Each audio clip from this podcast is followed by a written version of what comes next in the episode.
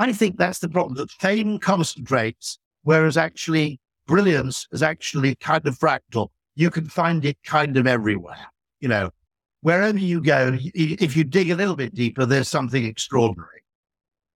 Welcome to the Quest for Questions podcast. Today's guest is a luminary in the world of advertising and an unrelating advocate for behavior economics. He's a marketing maven who's devoted his entire career to challenging conventional wisdom and exploring the hidden side of everything. Rory Sutherland has spent over 30 years at Ogilvy, a prestigious advertising, marketing, and PR agency when he is currently a vice chairman. He is the mind behind the book Alchemy, the surprising power of ideas that don't make sense, that takes a deep dive into the counterintuitive art of uh, persuasion and the power of non-logic. Rory is also someone that if you give him an intriguing problem and a pint of a fine a British ale, he might just uncover the hidden psychological forces that are influencing uh, your business and your customers. The three main questions me and Rory are exploring in the first part of the interview are why fame tends to concentrate while magnificence displays a fractal nature and what are the implications of this pattern for our society? What exactly is the satisficer's way of travel and how it can change the way we explore the world. And finally, how can one effectively promote a country taking uh, its unique uh, attribute uh, into account when attracting more tourism? And can we learn anything from David Ogilvy's approach to advertising for the English Tourist Board in the United States? This is Konrad, yerba mate addict, and here's a conversation with the author of Alchemy, the maverick marketer, and the one and only Rory Sutherland. Enjoy. So one one thing that's worth doing is, I, I mean, I'm fascinated by that. Funnily enough, David Ogilvy was fascinated by it as well because he did a lot of advertising for the English Tourist Board in the United States. Being an Englishman in New York, he was perfectly placed to encourage Americans to go to England back in the sort of late 50s, early 60s. I think pretty sure that was the time. And he obviously sold Britain very largely on sort of heritage and history, which made, made a lot of sense, particularly to an American audience. And, you know, we can't really sell the country on the weather. But there's a fundamental problem to be solved in world tourism, which is there isn't really a problem with over tourism. There's a problem with over concentration of tourists. And so you have this winner takes all of effect. Now, for example, I think of tourist nights spent in the UK, something like hotel nights from overseas people, something like 85% are spent in London. And then you get places which suffer mm. disproportionately. There are two things that can be bad for a tourist site, one of which is cruise ships, where you get the people, but you don't really get the money because they're staying on a cruise ship, they're eating on a cruise ship, and they're just coming ashore to wander around the place and maybe buy a couple of souvenirs. And another one is, of course, day trippers. So you have this issue Oxford, Stratford upon Avon, some of the major sort of London tourist, sorry, British tourist towns are a day's easy day trip from London. So nobody bothers to actually up sticks and stay in Oxford or stay in Stratford on Avon. What they do mm. is they basically take a trip from London by train or by coach. And then, by the way, they visit the six Oxford colleges which are featured in the Harry Potter films. And those six colleges in Oxford that happen to feature in a Harry Potter film get something like five times the visitors of the colleges that don't, regardless of kind of architectural merit. And so you have this fame problem, which is everybody wants to do something that other people have heard of. Yeah. I'm, I'm guilty of this. Yeah, go ahead. Go ahead. This. A few years ago, about 10 years ago, I had a business meeting just outside Pisa. And we were just about to head back to the airport the next day, planning to travel back to the airport. And somebody said, Do you actually see the Leaning Tower of Pisa? No, neither did I. Are we going to look bloody stupid if our children go, Have you ever been to Pisa, Dad? Yes. What do you think of the Leaning Tower? I didn't see it. So we had to book a taxi and go and spend two hours standing up, pretending to hold up because so this question of kind of memetics and social copying, and also the fact that you score more highly going to places that other people respect. Okay. Bucket lists, you know, right? All that So stuff. There's a feedback loop. Now, you know, in, in truth, in a sensible world, okay, 70% as many people will go to, say, Trieste as go to Venice. But what you'll probably find is that, you know, Trieste has tourist visitors that are 8% of Venice's tourist numbers, even though, you know, it might be as probably not as good, but it, it, it's, it's possibly 10% less good, but 98% less famous. Yeah. You get this absurdity. There's a British seaside town called Salcombe, which is a very, very nice town. Okay. And it somehow has acquired the reputation as kind of the best town in Devon. And so property Hello prices. your wife? think- Is it your wife? That's my wife just wandering in. The average property price in Salcombe is a million pounds. You have another problem, which is that rich people aren't actually very imaginative. They want to go where other rich people are and hang out with them. So you get this absurd concentration of kind of very wealthy people in about sort of nine locations worldwide. You know, it's kind of, you know, it tends to be London, Miami Beach, Dubai, etc. And by the way, I think Dubai may be the world's top tourist destination in another seven years' time. So you can break into, you can break into this kind of exclusive club because Dubai was nowhere, you know, 25 years ago or 30 years ago. But it takes a long time to break into that club and a hell of a lot of marketing and a hell of a lot of building and a hell of a lot of public, you know, brand building and a hell of a lot of publicity. I, I did think of trying to counter the problem by writing a Satisficer's travel guide, which was a guide to places that aren't necessarily the best place you can go to, but are the most underrated. So, you know, what is the most underrated? And just as an example, okay, everybody's heard of it. I would argue if you go to North America, Chicago is in some respects the best city in, in the United States. Okay. Interesting. Yeah. A lot of Polish people. and, and of course, there is huge Polish community. Absolutely right. Is that is So- it famous in Poland? You say that the second biggest uh, city in Poland o- of Poland is uh, Chicago. It's Warsaw, then Chicago. Yeah, but plus we've got a big Ukrainian population as well. Yeah. And um, very interesting. So I did think Go of actually writing a kind of what you might call not the bucket list, but the satisficers guide. In other words, what are the second and third best places which are woefully underrated? You know, the third best art gallery, the second best, because fame is not proportionate to quality. And so Yeah. when people's tourist choices are driven by fame, now I don't know, you may, I, I'm going to ask this question, okay? So you're in Argentina. Have you got plans to visit or have you visited the Iguazu Falls? In my other trip, but because I was like hitchhiking across the whole country. But but yeah, I'm exactly, you know, we are talking about this. We need to collaborate because I'm exactly now trying to solve this problem here in Argentina because, you know, I know the, the language, I want to live here. And then I saw, like, from my observation, what people ask in the Facebook groups, you know, like talking to tourists. Uh, basically, like the, the tourism in this great, uh, crazy big country of Argentina is so concentrated in basically three areas.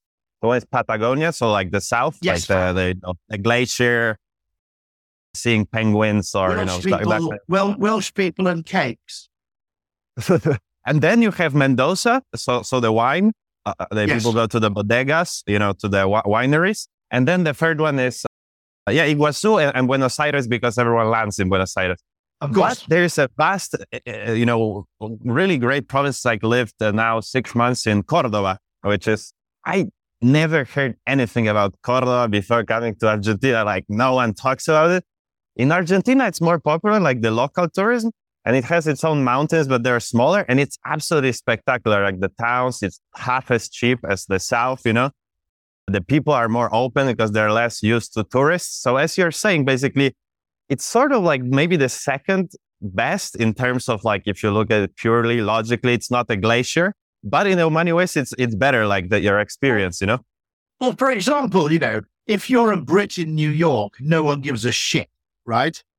Okay. But if you're a Brit in kind of, you know, New Orleans or somewhere, they make a bit of a fuss of you because there's a small amount of novelty. And similarly, you know, smaller cities are often a lot more manageable than bigger cities. Yes, yes, exactly. So, you know, so actually, Rome, you know, I would recommend to everybody that they go to Rome because as a city, it's magnificent. But then there are places like Lucca, for example, which are pretty fantastic and kind of walkable. And there is interesting, there's the interesting kind of tourist guide, which is where the locals go. Because every single tourist to Spain, you know, not every single one, but you famously have the Costa Blanca and you have the Costa del Sol, right? But in fact, the, the native Spaniards who live in the south go to the Costa de la Luz, which is effectively mm-hmm. west, you know, as you as you near the Portuguese border. Now it's windy. You know, there is a caveat there. You know, it can be pretty windy, but on the other hand, it's got a wild coastline which isn't completely surrounded by, you know, uh, Northern European. And mm. in fact, Spaniards tend to have second homes in on the Atlantic coast of Portugal now, if they live towards the west, rather than going to their own coast. Mm. So now, I mean, it is really, really critical, which is the kind of, I guess it's the Porto versus Lisbon challenge. But that's, a, you know, Porto is actually pretty big. So actually, it probably does quite well touristically. Um, but you get this appalling kind of winner takes all. And then the consequence of that is the stuff it's problematic, okay? And it's particularly problematic if you get cultures like Japanese culture on or American culture where they only get two weeks vacation. Yeah, because it's because also a question of time, right? Like the compression of, of you want to do everything. Of time that's means that, and, and I've got to be sympathetic about this, okay? When I first took my kids to Paris, we kind of had to look at the Mona Lisa and go and see the Eiffel Tower, okay? Now, if you're only going to go to a place once, okay, now, I've lived in London, okay, or in and around London since 1988. Okay. I've never been to Buckingham Palace. I've never been to the Tower of London. I've never seen the Crown Jewels. Okay. I haven't done any of that shit. And the reason is when I'm go tomorrow, right? If I, you know, if I felt this is the only time in my life I'm going to go to London, okay, well, I'm going to see Big Ben and I'm going to see, you know, I'm going to see Tower Bridge anyway. But I feel an absolute collapse if I don't go and see those. You know, London probably has 10 of them, actually. You know, so, so you become a maximizer, so, right? In your yeah, terms, like you, actually, you are even... also it's, it's a kind of FOMO thing.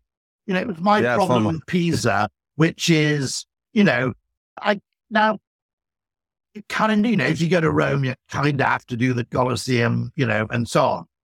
And it, it is, I mean, there's a very strange form of tourism, by the way, which is you know, in other words, what happens if your country people only go to once?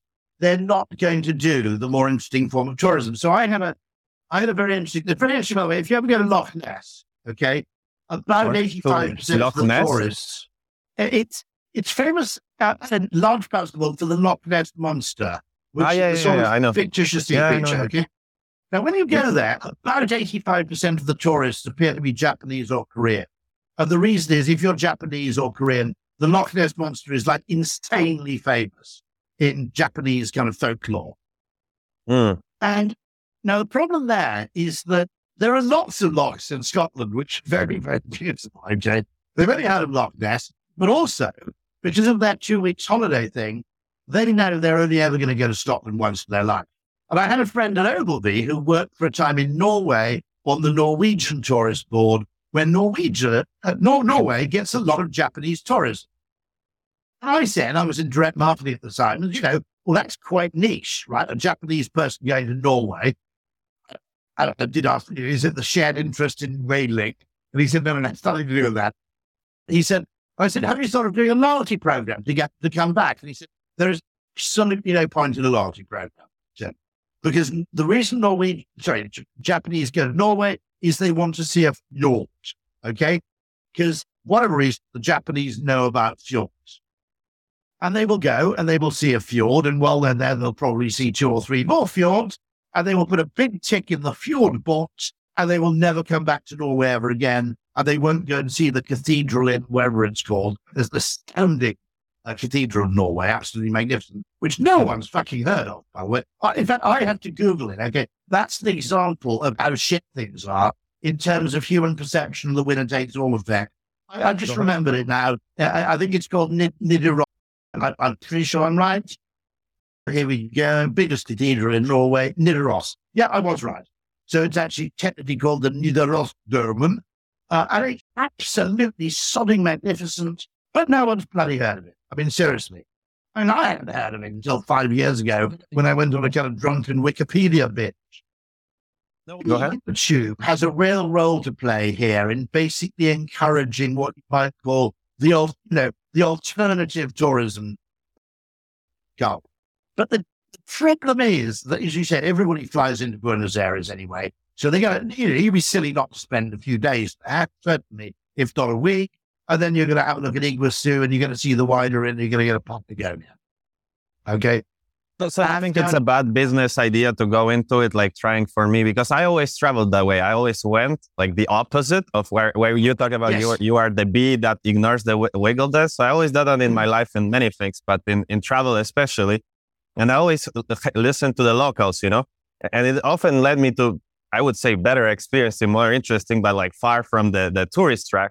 And I'm now trying to, to use this like my kind of propensity for it and the fact that I see opportunity in Argentina. But I'm wondering if you think it's like sort of like a lost act as far as trying to make money out of it, like trying to to promote places that are not already popular uh, in some way that they could do. What you could do, and now obviously, you know, uh, one of the things I did suggest when I spoke to the Dubai Tourist Authority is I said, you know, in a sense, you've got a city break and a beach holiday and winter sun all in one. So what you could do, and of course, unsurprisingly, the people in Dubai are pretty damn astute, and they'd already thought of it five years ago. They're creating a kind of beach resort not that far from Dubai from the people who don't want to go shopping for seven days, but want two days of shopping, you know, a day of sightseeing, and then five days on the beach. You can also find out when I went to Bermuda, it struck me that everybody who flies across the Atlantic, you know, on a business trip could break their flight home.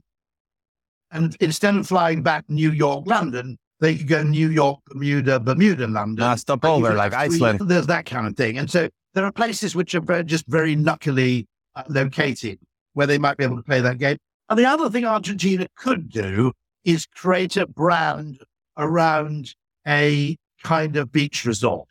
Because it's winter sun, you're in the southern hemisphere. There are lots of reasons there's not a huge time zone difference between the UK. Okay. So you don't get the shitty bloody jet lag you get if you go to Australia. Okay. Yeah. I mean, I went to Australia with my family. I thought Sydney was utterly fantastic, magnificent. But for the first five days we were there, we didn't get up until noon. Okay. Oh, which is a bit of a waste. Yeah. Which is uh, like all, all Argentinians here in their normal life. with siesta. and, you wouldn't be missing out much, would you? No.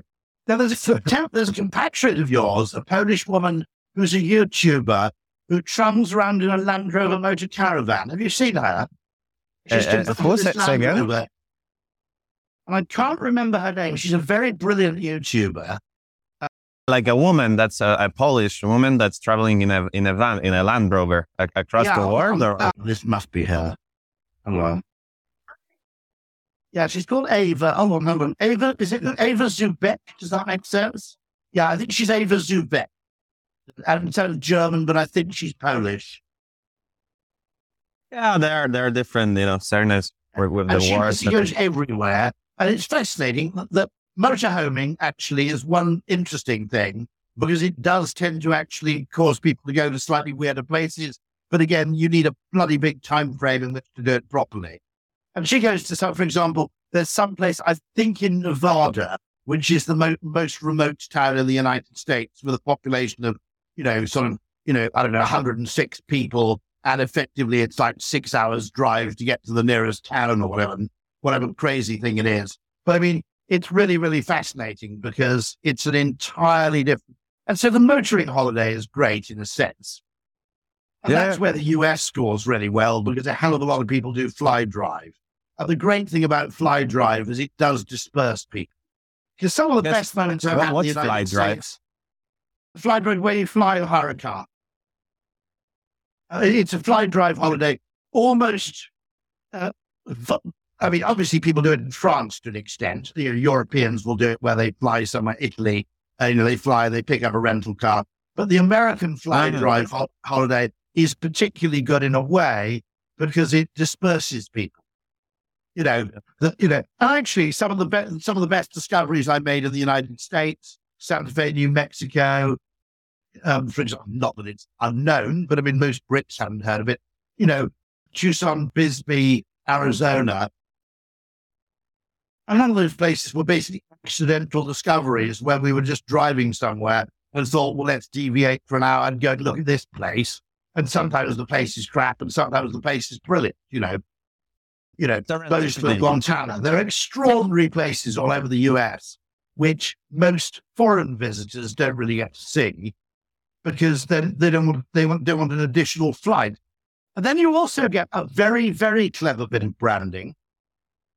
And I need to get the name right here because one of the most ingenious ways of dispersing tourists is the the north is branding a road. Okay, What? Say again? Branding branding a road. So there are A two road? brilliant cases. There are more. I mean, there you know, you know, there, there are other roads that are kind of branded in the way that American railways. You know, you had the 21st Century Limited and the Star. What was it? The East Coast Starliner and the you know the Pan American historically. You branded a railway route. What you now 66 is obviously the world's most famous road. Okay, Or here, there's Ruta 40 in Argentina, the famous Pan American that goes ah, all across. interesting. Hmm. So there is a The famous, yeah, a lot of tourists. road is that Yeah. you enrich a ribbon. Now, someone in Scotland, I don't know who this was, was a complete genius because everybody knew that the drive, roughly speaking, from Inverness round the north of Scotland, down the west coast and back again, was actually sensationally magnificent in terms of the scenery and the uh, you know natural beauties, and the food's pretty good as well. Okay. And some genius decided to call it the North Coast 500. And so they took a road, which was just actually a concatenation of various roads called the A9 and the A this and the B that, and they forged it into a circuit. And they effectively hmm. created a brand where, and a name for something that didn't have a name before. Previously, you'd say, well, my friends and I are thinking of doing a long, circuitous drive around the north of Scotland. And you go, fine, yeah, okay, great. Yeah. But now suddenly people were saying, you know, I've got three mates and we're going to do the North Coast 500. What's that? Okay. And that was, that was a piece of complete genius, I think, in terms of touristic branding. You know, so it, what you're talking about is a fundamental problem. Now, one lucky thing is, I, you know, A, I'm older. Okay. I'm 57. B, thanks to business travel, I've been to quite a lot of famous places. There aren't that many places. Probably if Argentina would be one of them. There are only about five places that are a real bucket list. I mean, New Zealand, I guess Argentina would be another one. I think very good give, or Brazil, or You haven't been to Argentina? I've been to Mexico. I've been to Mexico. That's all. That's the only place I've been in. In I, I invite you, Rory. If you come here, I can take you around. Well, here's the thing. I'm actually one of the interesting things is that when you get a bit older, in a way, what you realize is that if you're curious, there's interest to be found everywhere. You know, yeah. you know, actually, some of the most interesting evenings I've spent, the most memorable evenings I've spent with my wife and with my children, are in, you know, the, the ones you sort of remember are really odd. Okay. I mean, you know, I, I've been to the Platinum and I remember that. Of course, the Platinum is actually magnificent. Okay. I also remember, like, you know, well, the, you know, the, what's it called? The, uh, God, Scottsdale Botanical Gardens, which is a huge collection of cactus and succulents, you know, or Taliesin in West in Phoenix, uh, which is Frank Lloyd Wright's kind of built architecture school. And you know, there are places like that. And actually, all you've got to do is have a bit of a shufti. And you discover that actually magnificence, fame is concentrated, magnificence is practical. Now, I'll give you uh, two examples of this. The museum, if you're ever in Cardiff, the collection of kind of French impressionist art there is absolutely magnificent. You wouldn't expect it. There's two very wealthy Welsh women who are the only people in Britain who really cottoned on to this artistic movement. They were rich. And they were the only people who really cottoned on when you could really afford to buy it in quantity. And so it's sensation. Okay. Hmm. Where I live in Kent, 12 miles away, there's a church in a place called Tudeley. Okay. It's a little English parish church because of an extraordinary incident where someone's child died in a boating accident. Their daughter died in a boating accident.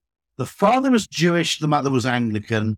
The mother, I think, had been to a Chagall ex- exhibition with her daughter shortly before she died. And they decided to commemorate their daughter by getting Chagall to replace plain window at the end of this English parish church. And Chagall came over from Reims, where he was actually doing some stained glass window work at Reims Cathedral. And he liked the project so much that he offered to do every single window in the church. Mm. And so you have this English parish church in Tudeley in Kent, which now literally I had lived 20 miles away from that, okay, for 10 years before I'd heard about it. And, you know, on any trip to England, I would argue, if you added that to your repertoire, yeah, maybe on the way to Canterbury Cathedral or something like that, there's a fair chance it might be the most memorable moment of your trip to the UK. Because it's just extraordinary and it's unknown, and you can tell all your friends about it. You can't really say, there's this really big clock in London, you wouldn't believe it, right? I mean, people know that shit, right? But actually, I think that's the problem that fame concentrates, whereas actually brilliance is actually kind of fractal. You can find it kind of everywhere. You know, wherever you go, if you dig a little bit deeper, there's something extraordinary. I mean, there, there is, do you know this? Really, I love this quote. I actually now I'm I'm I'm writing this this kind of guide. You were talking about this. What, what was the guide you were saying? Like the satisfied. The satisfies guide to the second best. You could call it, you know, the agoraphobia, you know, the the the claustrophobic tourist guide to the second best the world has to offer. And the, you know, you could even you could even apply that with things like hotels. Okay, because you often get places where there's one really, really famous hotel. Okay. You know, the Hyatt, is it the Hyatt in Tokyo? Okay. Well, I'm sure the Hyatt in Tokyo is absolutely fantastic, but I bet there's another hotel. My wife and I stayed in this hotel uh, with my children, actually, this hotel, Radda in Chianti, in, in Chianti in Italy. And it's called the Hotel Vin, the Relais Vignale. Okay. And it's a bit of an eccentric place. And because it's a bit of an eccentric place, it's got a few assholes leaving negative reviews on TripAdvisor because they just didn't get it. Okay. They said, oh, the furniture's a bit old. Well, the bloody antique a fucking Italian, right? It's a fucking Italian manor house, right? do you, do you want to have like Danish minimalism crying out loud, right? You know, the point was that this hotel was literally a third the price of a neighboring hotel, which was like 10% blingier, you know, and actually, there's also a huge, huge financial saving to be made in tourism by doing two things, which is going to places other people don't go at times of the year that other people don't travel there. Okay? exactly. if, you, if you actually combine those two, it's a double whammy. And that's the way to get in the system, you know. But what I wanted, I, I wanted to read you the, the quote coming back to what you're talking about the sort of like that that that the brilliance can be found everywhere and that you don't yeah. like feel like traveling so much there's this quote i love from marcel proust i don't know if you heard about him he said that it's the only true vo- the only true voyage of discovery the only fountain of eternal youth would be not to visit strange lands but to possess other eyes to behold the universe through the eyes of another of a hundred others to behold the hundred universes that each of them beholds, that each of them is. the other approach that would be interesting is the dice man approach, where you literally build randomness into your holiday. But one of the things I always advise people to do, okay, is there's a strong tendency for people, particularly people who are really deprived of vacation time, like North Americans and the Japanese, less so sort of Germans and Europeans, where you actually no? you plan out Overplan. every single yeah. fucking day, right? Now, and the second thing you do, now my friend Paul Craven, who's a brilliant behavioral scientist who lives just down the road from here, he warned his children they were going to Latin America and they have this sort of itinerary, which is, and then we're going to Argentina, then we're going to go to Bogota, and then we're going to go to Lima, and then we're going to go to Machu Picchu, and then we're going to see the fucking Iguazu Falls, right? And actually, I think one of them got ill, and the whole thing was a, and he said, you're making a total mistake here. What you need is three or four fixed points on your itinerary and leave the rest random. Okay. Yeah. I mean, you know, my wife and I went on a kind of drive. We, we, uh, what was it? Yeah, yeah, that's right. We were driving through Arizona and we didn't know where we were going. And we had to stumble on a brilliant and insanely cheap hotel in Tucson. Okay. And we said, well, let's stay here for three. planning to stay one night. Let's stay here for three. This place is great. Now, if you don't have that optionality built in, actually your holiday won't be a voyage of discovery. It will just be a, a, a box ticking exercise. Uh, uh from your friend uh, Nassim Taleb, which I really like, which is the, the idea of optimizing for optionality. Absolutely uh, right. And I think I think in travel it applies, but but I think uh, when we connect it to like just broader principles of like you know your, your general thinking of like marketing, perceptual hacking, which I like to call it, is the the idea of the fact that on the one hand you want serendipity, which is like I love this word. The serendipity is from the tale of some Indians but on the other hand, when we are talking about that most people have like two, three weeks, they have very low margin for error when I was thinking uh, uh yes. and applies here that, that they, they, that's why they go where everywhere goes, I think, because you don't want to like end up somewhere and like two days are lost because it's like your only opportunity maybe in life to go to Argentina. So if you go where everyone goes, like the chances that you're going to like, you know, fuck up in a way are much smaller. Absolutely true. And, and, also, you're absolutely so option, optimizing for optionality is one of the most important ideas, I think. Now, I've got, a, yeah. I've got another friend. Now, admittedly, he's ex Goldman Sachs as well, but he actually is kind of retired. And he makes a principle when he goes anywhere of not booking a return flight. And his point is, you know, let, this is kind of mood dependent you know, I may decide I want to stay there for a month. I may decide I'm bored after a week. I may decide to go somewhere completely different and fly back from a different airport. I don't want that kind of, you know, line in the sand effectively written over my return journey. Do, do you have a car in Argentina? No, I, I'm for now just. Uh... One, one bit of advice is hire a car. Okay. Now, I'm gonna I'm gonna be very unfashionable here, but I'm gonna launch a paean to effectively uh, private transport. And the reason is the public mass transit operates on a hub and spoke system, and it yeah. works to concentrate people in places which are already crowded. Okay. The magnificent thing with the car, I have a friend, an American friend, who sort of motorcycled around the United States and the best place he ever went to was a back road. There's a back road basically between, I think, El Paso and Albuquerque. And on that back road, there's a kind of weird hippie colony called Madrid. It's, it's Madrid, but they call it Madrid. Madrid, New Mexico, which is full of kind of wind chimes alternative. And he always said, all the places I went to in the United States, that's the place I want to get to, you know. And it's on a back road. There's no airport, there's no goddamn railway station, nothing. Okay. And the car or the RV or the motorcycle or the independent mode of transportation, I think, yeah, is yeah. actually, you know, it, it, cruise ships, you know, all dock in the same fucking enormous ports. That is one reason to go on one of those blinged up luxury boutique cruises with only 100 cabins, which is they can actually go into ports which can't accommodate a just guest cruise ship, you know. And so mass transit concentrates Whereas the car or the motorbike or the van, they dissipate. No, it's true, true. I went on bicycle from uh, all across Central America, from Mexico to, to Colombia. And it was like the best thing I've done because we, we went through, you know, when, when you even go by car, you oftentimes like miss the, Because the idea, I think it's connected to our logical world. If we connect all the principles of like, it's about going from A to B and it's, it's about the A and B point. It's about, not about the, the journey. It's about the, the points.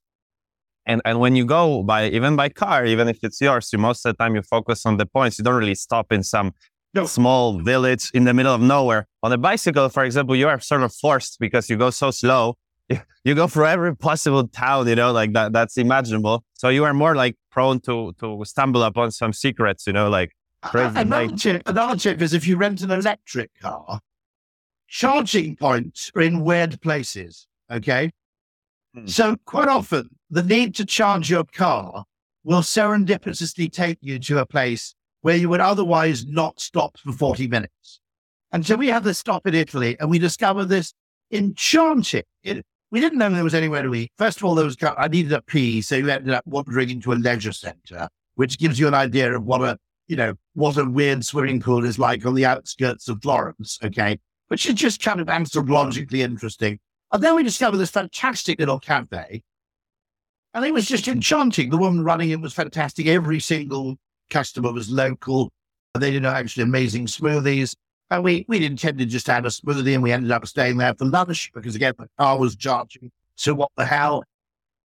And so building in that degree of kind of noise is really, really important, I think. And, uh, you know, yeah. it, it is just, you know, the Surpri- surprise, I think. I, am reading George, uh, know, George Gilder. George mm. Gilder. He is brilliant. I'm reading his latest book now, like A Life After Capitalism. And I read the other one, The Knowledge is Power. No, wealth. Well, there was something. Well, the the, the the the the great his kind of great inspiration is the information theory, and that basically information is surprise. So you actually you actually catch me in a very good place. So I'm actually down in Deal on the Kent coast. Okay. And I jokingly said the reason I decided to buy a flat in Deal was because it was the 15th best beach resort in Britain. Okay. It's got Pebble Beach. Okay not a sandy beach. It's not as good as Cornwall for beaches or seaside. But on the other hand, what we're, if we're not careful, okay, we neglect other variables. There are two huge virtues to the eastern, eastern coast. One, because it's quite populous, the population of Kent is 1.8 million. The towns, weirdly, and because the coastline is quite long, okay, because it's a very big county by British standards. The seaside resorts in Kent generally, with a few exceptions, aren't that crowded in the summer, but equally, because they're quite populous, they're not dead in the winter. So you can mm. go there all year round. Now, if you go to Cornwall in the winter, everything's shut, okay? Mm.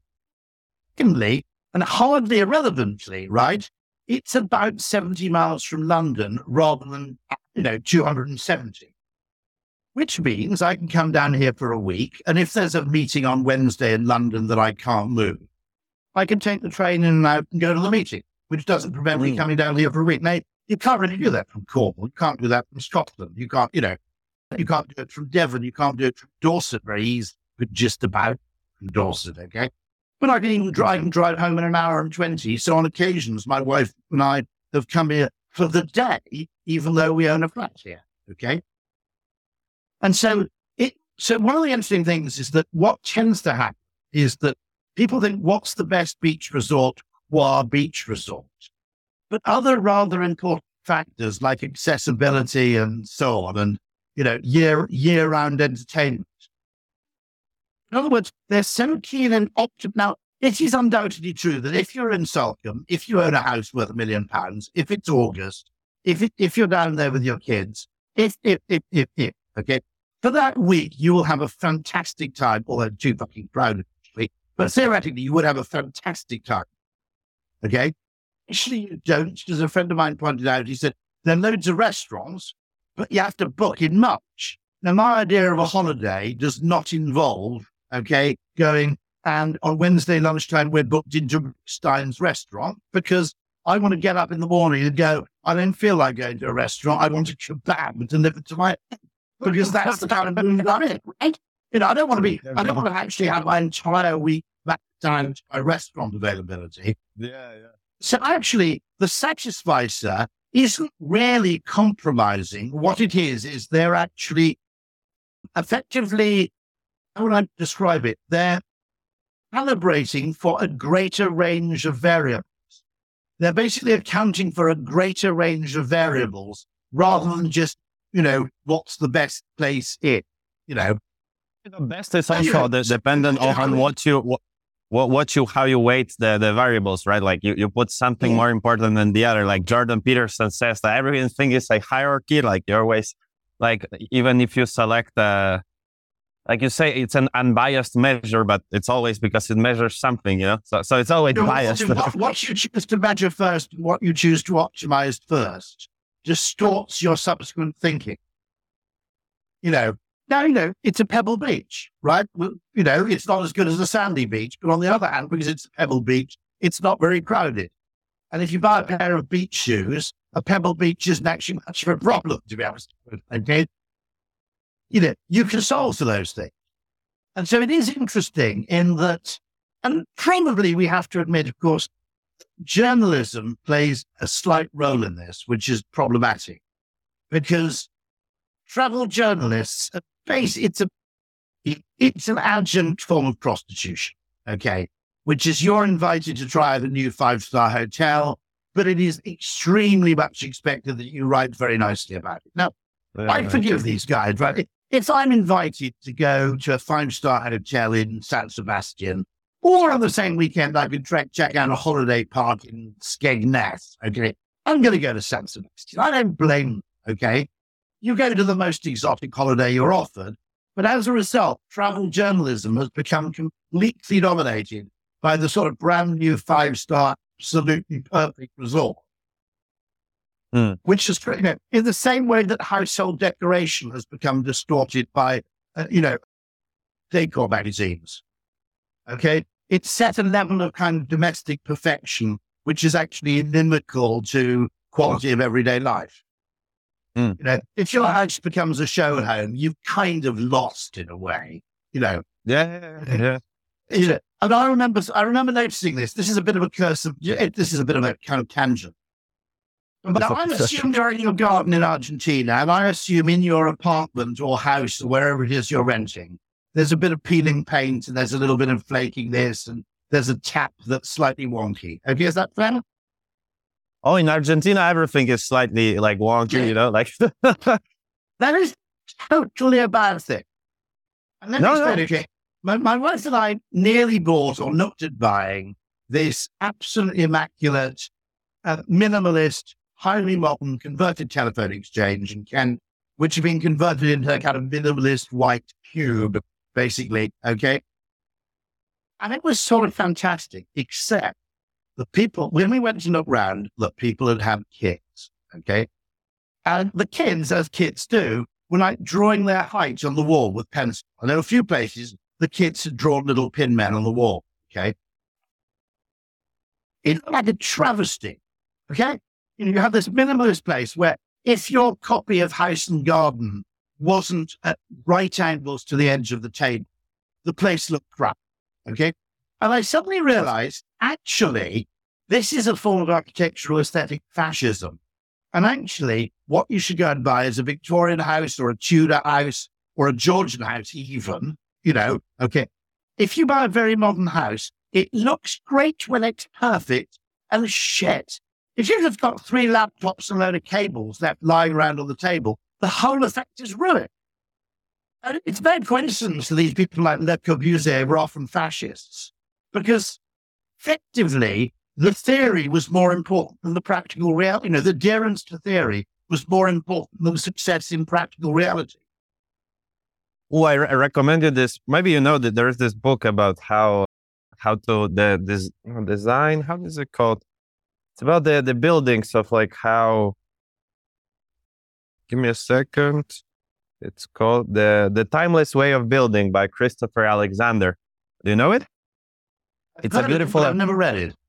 Oh, I really recommend it. It's it's about the. I think it's more like read in chapters or like audiobook. I have the mm-hmm. audiobook, and and it's about like describing this the quality that doesn't have a name basically he's trying to paint a picture of like what what what is this quality of of comfortable house or Yeah. comfortable where you feel comfortable like living.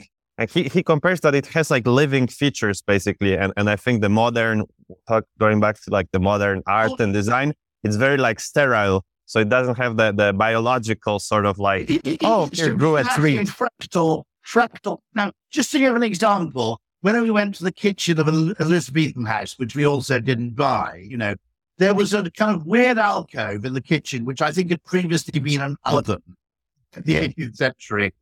And they popped a microwave in there. Okay. It's, it kind of looked good. You had this kind of 18th century oven, there was a microwave inside it. That's how, you know, and there were piles of old magazines lying around.